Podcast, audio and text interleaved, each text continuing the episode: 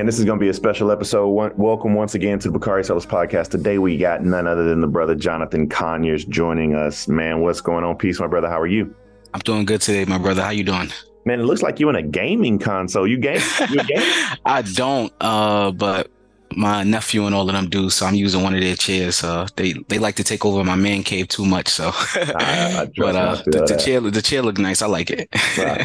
For sure. So we start each one of our sh- shows by having our guests walk us through the arc of their careers, and yours spans your career in medicine. You're an author and you're a civic leader, so you do a whole hell of a lot.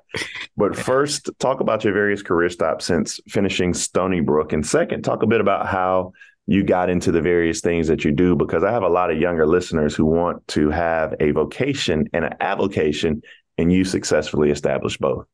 Yes. Um, so when I graduated Stony Brook Uni- University, I uh, was a registered respiratory therapist. Um, so respiratory therapists, we pretty much run ventilators. So anybody who cannot breathe or who needs to be intubated, if somebody is severely wounded, the first thing we always say is if you cannot breathe, you cannot do anything. So a lot of doctors, nurses, they rely heavily on my profession um, to make sure patients can breathe so they can do their job. Um, we have gained a lot of recognition due to COVID 19. Um, when people say, oh, the forefront, there was nobody more on the forefront than us. We were the guys who had to tube all the COVID patients. We were the uh, individuals who had to run the ventilators to give them one breath to keep fighting with this horrible respiratory disease that affected our nation. Um, so I was able to do that uh, when my story went viral a couple of, well, about a year ago. Um, my nonprofit, the Brooklyn Debate League, really took off.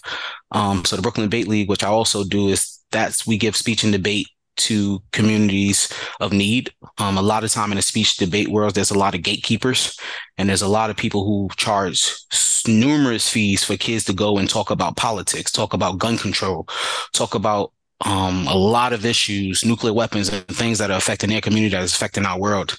And one of the things I noticed is like, you know, when you go for a football team, you go for a basketball team, typically your high school compensates a lot of that. But for some reason within the speech and debate world, our future lawyer, our future judges, there's 30,000 for you to perform at an invitational at these Ivy Leagues, yeah. just so kids can talk and have a conversation. So my nonprofit wanted to bridge that gap and give kids, all kids the opportunity to be able to speak their mind, live in their truth and have a voice.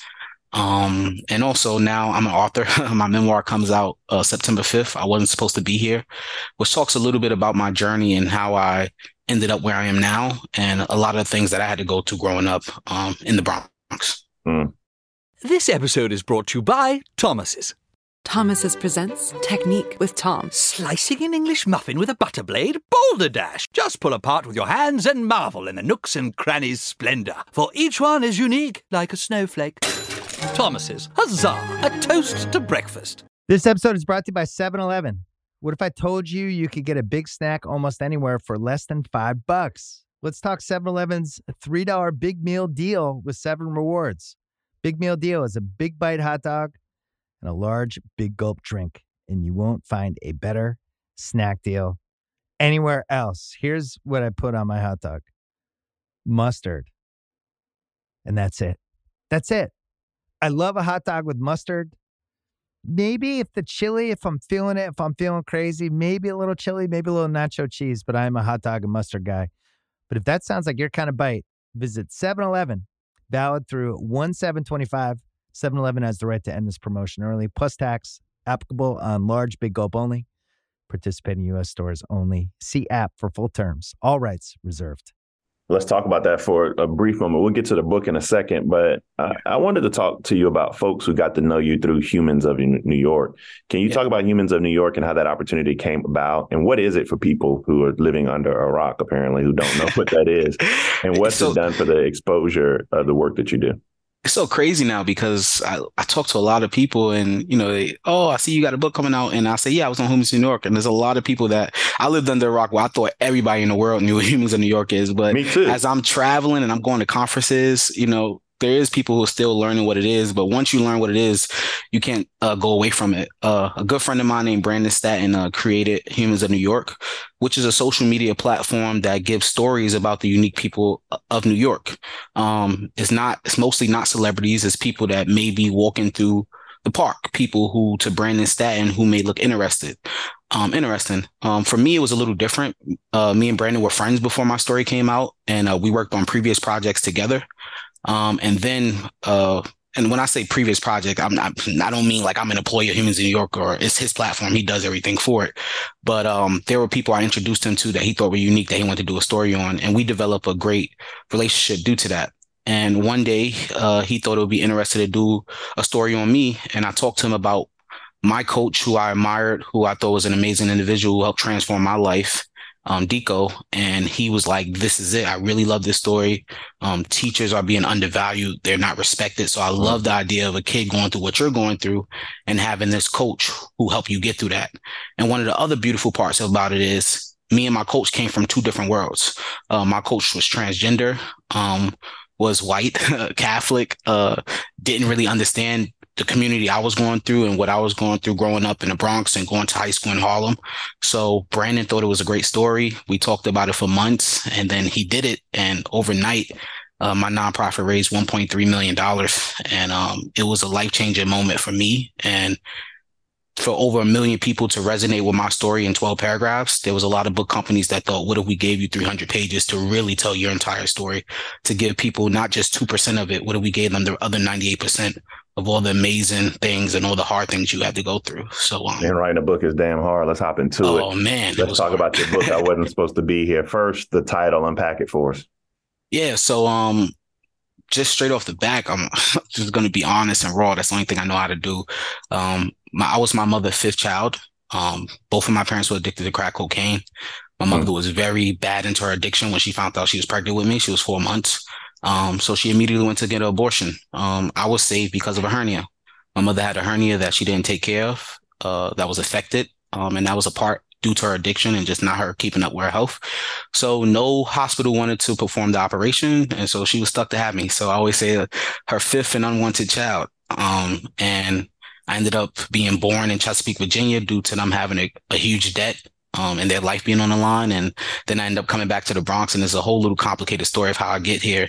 And throughout the whole book, every chapter is this idea of that I wasn't supposed to be somewhere. Like I wasn't supposed to be thrown in the Bronx and have to walk through a metal detector every day in school um, after living down south for some time. Uh, I wasn't supposed to be a teenage dad. Um, when I was a junior in high school, I found out I was going to be a father. Um, you know, I wasn't supposed to go to high school in Harlem, to go to Frederick Douglass Academy after being involved with gangs and having some issues where I felt like being in Harlem would have jeopardized my life, um, that was a tough process for me. Um, I wasn't supposed to excel in college, um, almost graduating valedictorian and having a medicine major and, and, accomplishing some of the things I accomplished in college, having billboards and being the face of an entire university because of my story and my background was a beautiful thing. Um, you know so my whole book is this idea of what i wasn't supposed to be and how throughout my life because of my skin color because of the zip code i was born into because of what the world told me who i was and what i was going to be because of the choices i made it was like how do i get to that to being on the front lines of covid at the number one hospital in the country? How am i doing research and presentations in singapore about how to help our nation um, and how to save us for so many diseases that are affecting our youth and affecting us as a society. And how do I go to now being an author and help run a, a million dollar nonprofit? So uh, it's it's all these ideas of this mindset, especially as black young men, that we don't supposed to be in these settings or that we're we're not enough. To now going through that, it showed me that I'm resilient. It shows me that I was supposed to go through these challenges. So, but, but let me answer this question for me. I me why, why, did you Why did you write it though? T- tell me the why. Why did you write it? The and why, who did you write it for? That's a great question, and it's a, it's a loaded one. Um, I wrote it. You got time. You know, you got time. I wrote it for everyone, and I'm gonna be honest. I wrote, and it's so funny. Somebody asked me that yesterday, and it was like, "No, you have to have a target audience, Sean. Is it is it for Black men? Is it for teachers? Is it for kids who grew up with parents with drug addiction?" And I say, "No, it's for everybody," and I really mean that. And let me unpack it. So, right, a lot of my life, especially as a Black man, you're taught whatever happens in the household stays in the household. Don't tell your secrets. Keep everything bottled in. Um, and I stuck to that model for a while. And it took me finally saying, Hey, I need help. It took me leaning on people, white teachers, Hispanic teachers, people who I said, Hey, this is not a black male role model. How are they going to teach me how to be a black man in society? It took me getting a little bit uncomfortable and leaning on my village members, which I call them, to help me through a lot of things I had to go through. You know, there's a story too that I always tell in the book. It's about this homeless man who taught me how to tie a tie, right? And I credit him and I give him a lot of respect. I only knew this man for two minutes. I remember walking my first day of high school and I'm struggling to tie a tie and the guy snatched the tie from me. And at first I'm like, oh no, this we about to have a problem here. Was homeless, homeless man touching me for. And he shows me how to tie a tie, rips it off my neck and shows me again right? I've never seen that man in my life again. I don't know what he's doing, but to me, he's a part of my village. I tie ties a lot now. Um, you know, and I teach people that, you know, just kindness, being good to somebody, helping somebody, lending a hand doesn't mean you have to sacrifice your time. Doesn't mean that you have to give up everything you're doing or stop your goals to be a part of somebody's village. So a lot of my book and a lot of the themes is that we have to do a better job of supporting people we have to do a better job of reaching out and asking for support, um, whether people look like you or not. Uh, when I grew up as a black man, I'm going to be very honest. There's a lot of stigmas within certain communities of what it is to be trans or what it is to be gay. And growing up with a lot of strong male figures in, in the Bronx, in the projects, a lot of those things were seen as no, that's unacceptable when I grew up. That's not cool. That's not what we do. Um, and I always think the fact that I had so much love for my coach who fed me, who showed me what a college looked like, who took me out of situations before I even knew what their identity was or what their pronoun was. And when they made that transition, my heart always led with love. I could care less what the pronoun was. I could care less the trans. I just knew I loved this person. And if they were happy in their skin, I was happy for them. So a lot of the book is all these life lessons about being able to ask for help. You know, I talk about my parents being addicted. Yes, my mother had a lot of issues. She went through a lot. My mother never missed a parent teacher conference. My mother sat and read with me when they wanted to put me in special ed. So yes, there's a lot of pain and hurt in those chapters and those pages. But I hope you see the beauty of a mother who's just trying to figure out who was hurt by the system, who won the Apollo, but because of her stage fright, her addiction got the best of her. So it's a lot of beauty in the book about overcoming, about being a village members, about the importance of teachers who's going through so much, who don't realize, yes, they're underpaid, they're understaffed, but I hope they know that their work and their careness is why people like me is sitting in this shit having a conversation with a man like you. Um, so, you know, people going through addiction, people who need to know how I went to some of the worst public funded schools in New York City, but every summer I went to Phillips Academy Andover, which is number one boarding school in the world. How do you survive in all these different spaces? How do you go to college with a kid? You know, being a teenage dad. So my book talks on a lot of layers. It's a memoir. It's my story but it talks on a lot of, lot of layers. And I think it fits for anybody who just needs to hear the story of redemption and what it takes to overcome a lot of pain and trauma. That was a loaded question. Let me ask you another one now that mm-hmm. I don't know if you've gotten while you've been on your book tour and talking to people about your book, but what did you learn about yourself while you were writing this book? I learned a lot about myself. I learned that I wasn't healed. Um, I learned I had a lot of work to do. Um, I thought I was comfortable. And when the people came with an offer me, hey, let's do a book, I'm like, let's do it. There's nothing I can't face. I'm strong.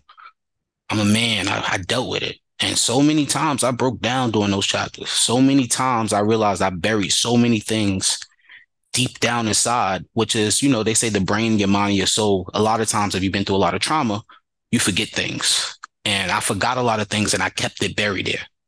And writing the book, I had to unpack those things. I had to go therapy which was something that was also I grew up with that we don't do.